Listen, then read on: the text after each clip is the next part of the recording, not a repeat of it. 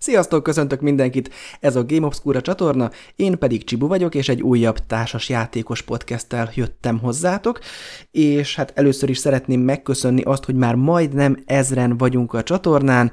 Én nem egy ezerfős köszönő videót készítek, és nem valami különlegességet, hanem úgy gondoltam, hogy végre elkezdek egy olyan sorozatot a podcastjeimben, ami egy picit az általánosságon túlmegy, és picit a könnyedebb hangvételről átmegy egy komolyabb kategóriába, amikor elkezdünk például játékokat elemezni, és ezeket az elemzéseket remélem, hogy szívesen fogadjátok majd, és sokan meghallgatjátok akár YouTube-on, akár pedig Spotify-on, hiszen már Spotify-on is hallgatható a podcast sorozatom.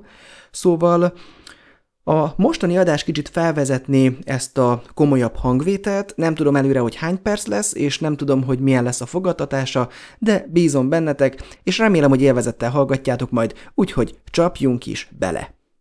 Az első ilyen komolyabb témám az, amit egyébként nagyon fontos gondolatiságának tartok a társasjátékoknak, az az irányíthatóság. Mennyire van a kezünkben a kontroll egy játék során.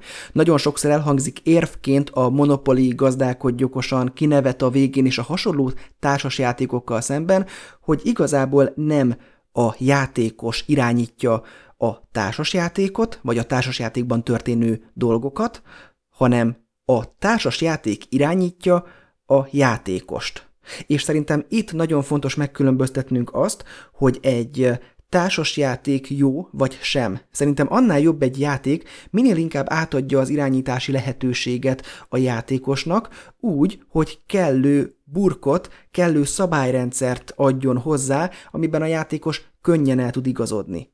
Hiszen csak az alapján, hogy szabad utat enged a játék, nem feltétlenül beszélnénk jó játékról. Kell egy hozzátartozó szabályrendszer, vagy adott esetben harcrendszer. Különben könnyen megeshet, hogy csak egy taktikai játékot kapunk. No persze, hogyha egy szintű taktikai játékról beszélünk, akkor ez nem feltétlenül rossz dolog, viszont ezeknek a játékoknak a hiányossága vagy hátránya, inkább így fogalmazok, hogy hátránya ezeknek a játékoknak, az ilyen taktikai játékoknak, hogy nagyon-nagyon könnyen kiütközik a tudásbeli különbség két játékos között, mert semmiféle randomitás nincs a játékban. Ugye a saknál is mindig ugyanaz a kezdőfelállás, egyetlen egy változója az, hogy melyik játékos kezd, és utána a másik idomul hozzá, és a két játékos egymást próbálja a lépésekkel legyőzni. Emiatt nagyon nehéz különböző szinten lévő játékosoknak egymás ellen játszaniuk, hiszen aki már nagyon tud csakkozni, az könnyen megveri azt a riválisát, aki még csak most kezdett ismerkedni a játékkal, még a másiknak nem lesz igazán jó élmény, hogy azonnal és nagyon súlyos vereségeket szenved. Úgyhogy ez például a malom esetén, a dáma esetén, a go esetén is ugyanígy fennáll, hogy mivel taktikai játék, és a játék csak egy bizonyos szabályokat ad, ezért utána nem lesz semmi olyan random szerep, ami egy picit kiegyensúlyozná a játékosok között meglévő különbségeket, illetve olyan mélységet kölcsön az a játéknak, hogy igazán sokat kell vele foglalkozni ahhoz, hogy valaki sikeres legyen benne. Na most beszéljünk a klasszikusabb értelemben vett társas játékokról, és Fogok még más podcastekben is beszélni erről a fajta irányíthatóságról, legalábbis ez a célom, aztán meglátjuk majd, mit hoz a jövő, de ezen belül is én arra gondoltam, hogy most beszélgessünk egy picit a harcrendszerekről, és a kérdésem hozzátok, amit írjatok meg bátran kommentben, hogy szerintetek melyik játéknak van a legjobb harcrendszere, vagy hogyha nem is a legjobbat keressük, Írjátok meg a kedvenc harcrendszereteket, azt a játékot, amiben leginkább szeretitek a, a csatározásokat, az összecsapásokat. Már egyébként önmagában azt nehéz megfogalmazni, hogy mit is nevezek, vagy mit is nevezünk harcrendszernek, de ezt igazából most próbálom tematikusan megközelíteni, tehát ahol valamilyen jellegű csata zajlik szörnyek ellen, a másik játékos ellen, figurák ellen, események ellen, azt én harcrendszernek titulálom, és természetesen kiadónként, játék típusonként és játék műfajonként is nagyon különbözőek ezek a harcrendszerek. Négy alkategóriára osztanám azt, hogy milyen rendszerekkel találkozunk. Az első ilyen alkategória, amikor egyáltalán nincs semmilyen véletlenszerűsítés, pedig kiszámítható az, hogy majd mi történik, mi fog történni. Az egyetlen kiszámíthatóságot azt a másik játékos személye okozza, tehát taktikai játékokról beszélek, ez az első pont, és itt már a sakról beszéltem is, hát minden hasonló játék, mint a sakk, az valami ilyen jellegű tipizálásba kerülne bele. Nézzük a második típust, ahol szintén nincsen randomitása a játéknak, viszont nem olyan, mint a taktikai játékok, tehát nem kiszámítható elemeket tartalmaznak, mert nagyon súlyos döntési dilemmák jönnek elő, tehát nincs random, de nem is teljes egészében kiszámítható. Itt is mondok most egy példát, legyen az a site-nak a rendszere, ahol a játékos egy tárcsán beállít egy értéket, egy skálán, azt hiszem 1-től 7-ig tartó értéket, és mellé játszik ki titokban egy kártyát, ami pedig talán 1-től 5 közötti érték lehet. Ezt összeadjuk, egyszerre felfedjük, és aki nagyobb értéket fedett fel, az nyerte a csatát. Nincs benne random, mert tudjuk azt, hogy 1-től 5-ig tartó kártyák vannak a másik játékosnál, ráadásul bizonyos népek nem kezdenek harci kártyával, vagy lehet, hogy már elhasználták az összes ilyen kártyájukat, illetve a felhasználható 1-től 7 pont pedig látható egy harci skálán, amiről kell felhasználni ezeket a pontokat. Tehát van egy tartomány, még hogyha van is kártyája az ellenfelemnek, látható, hogy van mondjuk két kártyája, ezen a harci sávon van mondjuk 5 pontja, akkor maximum 10 pontot tud összehozni, tehát hogyha én oda megyek egy ötös kártyával, és beáldozok 6 pontot, az 11, biztos, hogy megnyertem a csatát. Ilyen szempontból egy Kicsi random azért mégis van a szájtban, nem volt tökéletes a példám, hiszen a kártya ad valamilyen randomot, de nagyjából ebbe a típusba is elég sok játék sorolható, ahol maga a döntés lesz az, amit mérlegel egy játékos. Beadjam a lapot, vagy ne adjam be a lapot. Mi történjen pontosan? Ide tenném mondjuk még a vadnyugati legendákat, ahol egy póker pakliból fogunk lapokat húzni, és kiátszunk szintén képpel lefelé egy-egy kártyát a kezünkből, és aki nagyobb értékű lapot játszott ki, megnyeri a csatát, lehet egy picit módosítgatni ezeken különböző képességek segítségével, de hogyha te kijátszottál egy királyt, én pedig kijátszottam egy kilencest, akkor te nyerted meg az ütközetet egy királlyal. És ilyen egyszerű volt a történet. Menjünk tovább, és nézzük meg a harmadik típust, ez véletlenszerűsítő, és talán a leggyakrabban használt. Hogy azt mondom, hogy harcrendszerek, akkor mi jut egybe leszünk be? A kockadobás. Az a random, amit a játék generál, szintén bizonyos szabályszerűségekkel, bizonyos távolságokon, vagy hát értéktartományokon belül tudunk kalkulálni, így akár a kombinatorika segítségével és a valószínűség számítás segítségével előre meg tudjuk majd jósolni, hogy nagyjából milyen értékeket kaphatunk. Ez a random a kockadobásokkal a legrégebbi játékokban is előjött már, és hát nagyon-nagyon sok játékban találkozunk a különböző megvalósításaival, mm, hát nem is tudom, kezdjem sorolni, rizikó, ahol a katonák és a kockadobások értékeit megnézzük, és aki nagyobbat dobott, az levesz egy katonát. Aztán ott van a War of the Ring, ami az egyik legjobb tematikus játék a Board Game Geek értékelési rangsora szerint, de a harcrendszere az rendkívül random, hiszen amikor támad egy csapat, bármennyi egységed is van ott, maximum 5 kockával fogsz dobni, és az 5-ös 6 találnak, és ezeket a találatokat kell elosztani a védekező csapatnál. Aztán mondok egy másik ilyet, az FFG, a Fantasy Flight Games kiadónak a különböző Arkham Horrors vagy Catulus termékei, amikor próbákat kell dobnod, hogy legyőzz egy szörnyet, és az ötös is a hatos számít sikernek, vagy például a Mansions of Madness-ben, hogyha egy ősi jelet dobsz.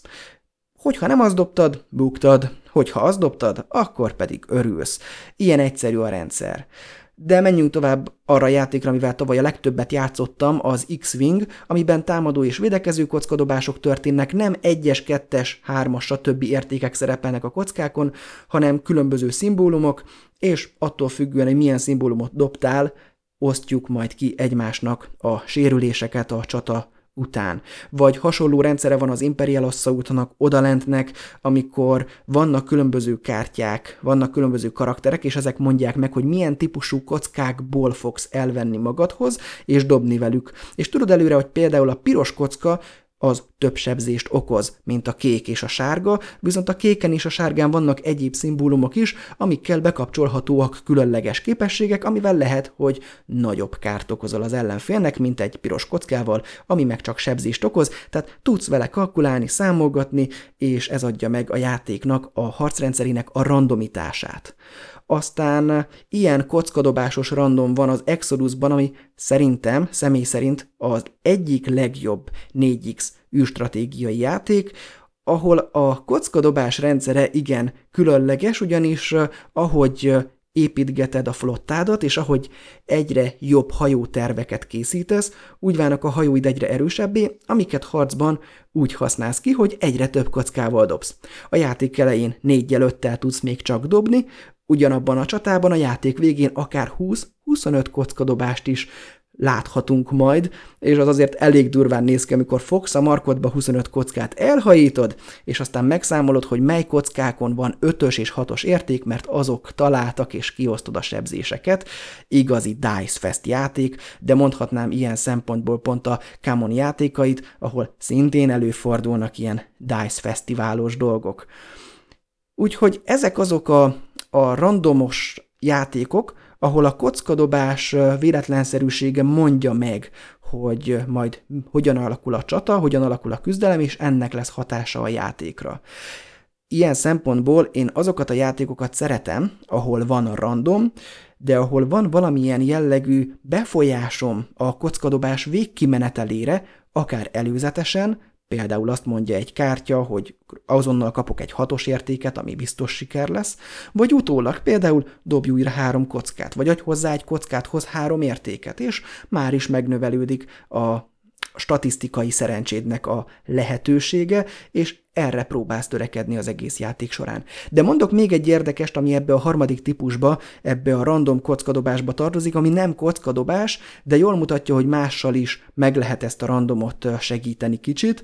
Az pedig szintén egy FFG termék, az Arkham Horror LCG, ahol nincsen kockadobás a próbáknál, hanem zsákból húzol ki tokent, és azon a tokenen van egy módosító, és azt hasonlítod össze a saját értékeddel. Na de menjünk tovább a negyedik típusra, ami továbbra is a randomot segíti, és arról szól ez a típus, hogy van a játékban valamilyen véletlenszerűség a harcrendszerek során, de azt nem egy konkrét, egyszeri történet dönti el, nem egy félperces mutatvány dönti el, hogy most dobok a kockával, és meglátjuk, hogy mennyi sebzést sikerült osztanom, és az alapján levesszük az ellenfél egységeit, hanem egy egész mini játékot játszunk le, akár ellenfelünkkel szemben, akár pedig a játékkal szemben. Ilyen például a nemez is, és ez sokakat meg is zavar, hogy jön egy lény, húzunk neki egy kártyát, és majd az mondja meg, hogy ő mit csinál, illetve az mondja meg, hogy mennyi sérülést képes elviselni, vagy mennyi sérüléstől döglik meg az a kis borzalmas lény.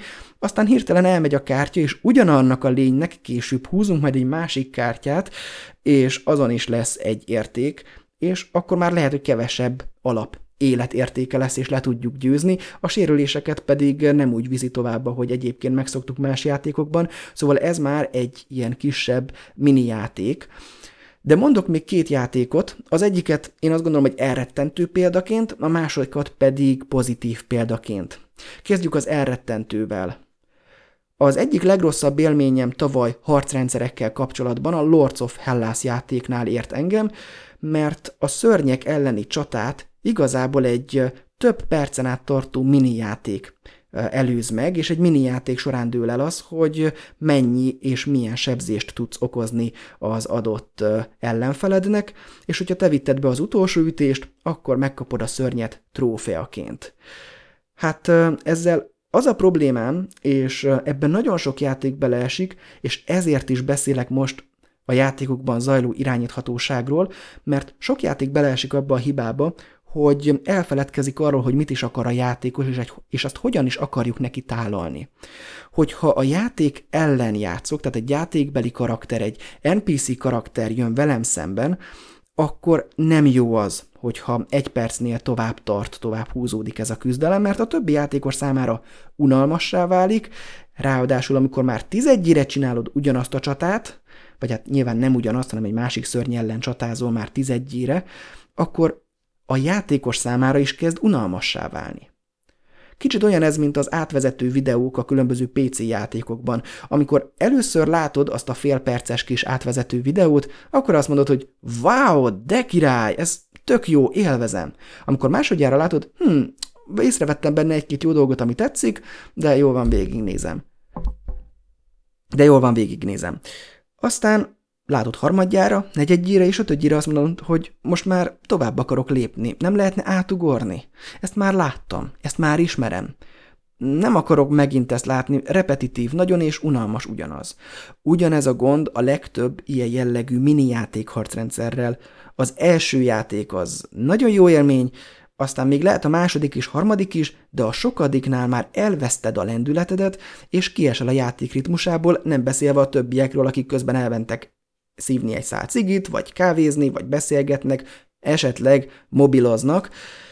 Úgyhogy ezeket nem annyira csípem, és a Lords of Hellas szerintem egy jó játék, de ez a része nekem nem volt túl szimpatikus megoldás, mert nagyon sokáig tart az, hogy kiátszok lapokat, aztán húzok fel, lehet, hogy az is jó, arra is kiátszom, de most módosítom valamivel, de aztán most megint húzhatok lapot, most ilyet sebeztem a szörnybe.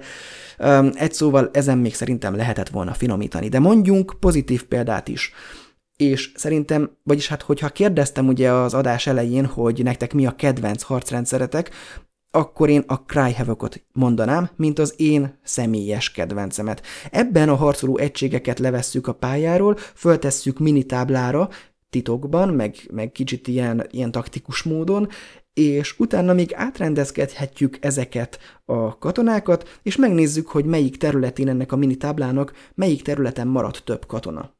Két dolog miatt tetszik nagyon ez a harcrendszer. Egyrészt a másik játékos ellen megy, ami miatt már is három-négy fős játék esetén a játékosok legalább fele bevonódott a csatába, bevonódott ebbe a mini játékba.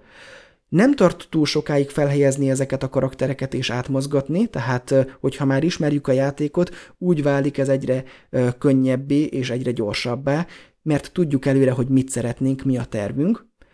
Van benne random, mert kiátszhatunk majd mellé kártyát, és ami tetszik benne nagyon, az az, hogy a variálásnak hála és a három kategóriának hála majdnem, hogy biztos, hogy a védekező is fog nyerni kategóriát. Tehát nem arról van szó, hogy oda megyek egy sereggel, és az a kérdés, hogy melyikünk serege pusztul el, esetleg mindkettőnk ki elpusztul, hanem mind a ketten kapunk belőle valamilyen pozitív végkimenetet, és valószínűleg mind a kettőnknek lesznek veszteségei. Tehát nagyon jól meg kell fontolni egy csatát, és nagyon jól meg kell fontolni, hogy abban a csatában hogyan mozgatjuk a mi kis karaktereinket a különböző kategóriákon. Nekem ez egy nagyon letisztult rendszerre egy mini játéknak, és egy olyan mini játék, ami szerintem élvezetes tud lenni, úgyhogy én ezt mindenképp a pozitív oldalára tenném. Na hát itt volt ez a négy kategória a harcrendszerekre. Nagyon-nagyon sok olyan játék van, amit különböző típusokba be tudunk sorolni és be lehet sorolni. Alapvetően én azt gondolom, hogy a társas játékokban az a jó, hogyha van valamilyen véletlenszerűség, viszont azt a játékos valamennyire tudja a saját akaratára formálni, és nem csak az a bizonyos random fogja megmondani a végeredményt, hiszen akkor hosszú távon nem biztos, hogy megint leülnék ugyanazzal a játékkal játszani újra meg újra. Viszont nagyon oda kell figyelni például játéktervezőként arra, hogy ha egy harcrendszert tervezünk, akkor az milyen gyorsan tud lezajlani, mennyire egyértelmű és mennyire egyszerű.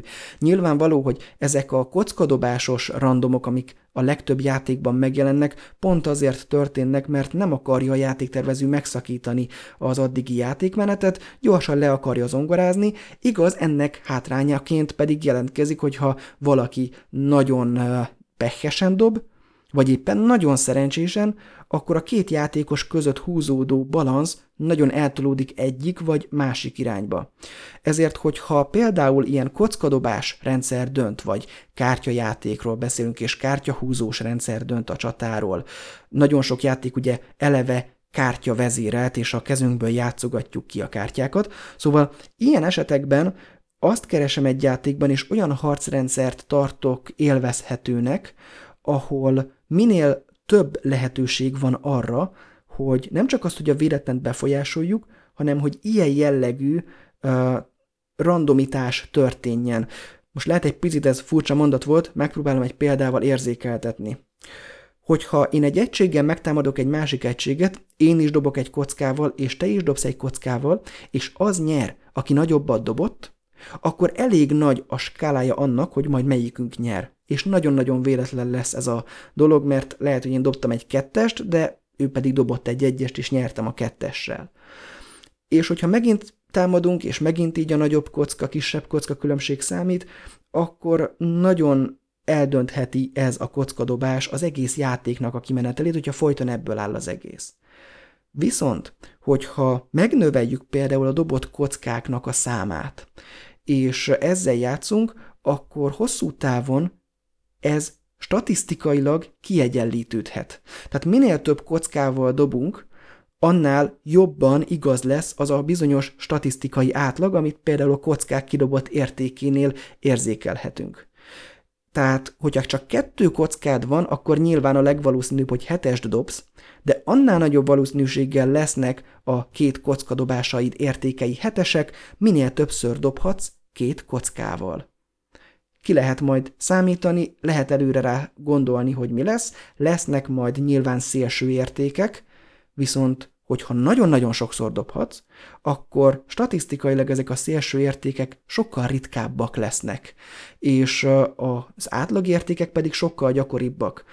Ilyen szempontból szeretem az Exodus szabályrendszerét. Hiába dobunk egyszerre 25 kockával, ami furcsán hat, de mégis van egy olyan statisztikai átlag, hogy ugye 5-ös, 6-os dobás minden a kockán 33% eséllyel fog kijönni, tehát számolhatunk azzal, hogy ha dobok 9 kockával, akkor a statisztikai valószínűsége az lesz, hogy három kockán lesz a megfelelő érték. Hogyha csak egy kockával dobhatok, akkor ennek a 33%-nak a megtörténtje, a megtörténése sokkal kisebb valószínűségű, mint hogyha ezer kockával dobnánk, mert minél magasabb ez az érték, annál könnyebb, annál nagyobb valószínűség, hogy a 33%-ot elérjük, és annál kevesebb lesz a 33%-on túli szélső érték. Nem tudom, ez mennyire volt befogadható, és mennyire volt érthető, de a lényeg az az, hogy ne csak egy-egy kockadobás döntsön például egy játékról, amikor már jön a végjáték, és akkor csak az döntött, mert én, én ezt a fajta harcrendszert sem szeretem. Ilyen szempontból egy másik pozitív példa a vadnyugati legendák, ami egy meglehetősen könnyed játék, kikapcsolódást nyújt, van egy kártyapakli, és csak egy-egy lapot kiátszunk, és abban is megvan az a kellő változatosság, és tudja magáról a játék azt, hogy nem kell feltétlenül vér, vérkomolyan venni, és tudja magáról azt, hogy nem egy harcot akar. Nem olyan, mint a szájt, ahol egyszer vagy kétszer jó, hogyha csatázunk, hanem azt akarja, hogy párbajozzunk minél többet, mert nagyon sok pontot ad, és alapvetően egy jutalmazó rendszere van, tehát bármit csinálsz, akkor téged előnyben részesít, de hogyha valami rossz történik veled, az nem lesz olyan nagyon-nagyon rossz.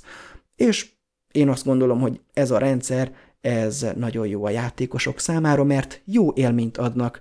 És végtére is szerintem ez a legfontosabb a társasjátékok, vagy bármilyen jellegű szórakoztató tevékenység kapcsán, hogy jó élményt adjanak, úgyhogy remélem, hogy sikerül majd úgy játékot választanotok, hogy a harcrendszer is jó élményt ad benne, és az irányíthatóság is jó élményt ad számotokra, hiszen a négy felsorolt típus ba tartozó bármilyen játék adhat jó élményt, csak megfelelő társaság, megfelelő hangulat, megfelelő hozzáállás kell hozzá. Jó játékot kívánok nektek, hogyha tetszett ez a podcast, mindenképpen dobjatok egy lájkot, ha még nem tettétek meg, iratkozzatok fel, hogy minél hamarabb elérjem az ezret és túllépjek rajta, aztán pedig hamarosan jönnek további tartalmak. Én Csibu voltam, ez pedig a Társasjátékos Podcastem 9. része volt, hamarosan érkezik a tizedik is. Jó játékot nektek, sziasztok!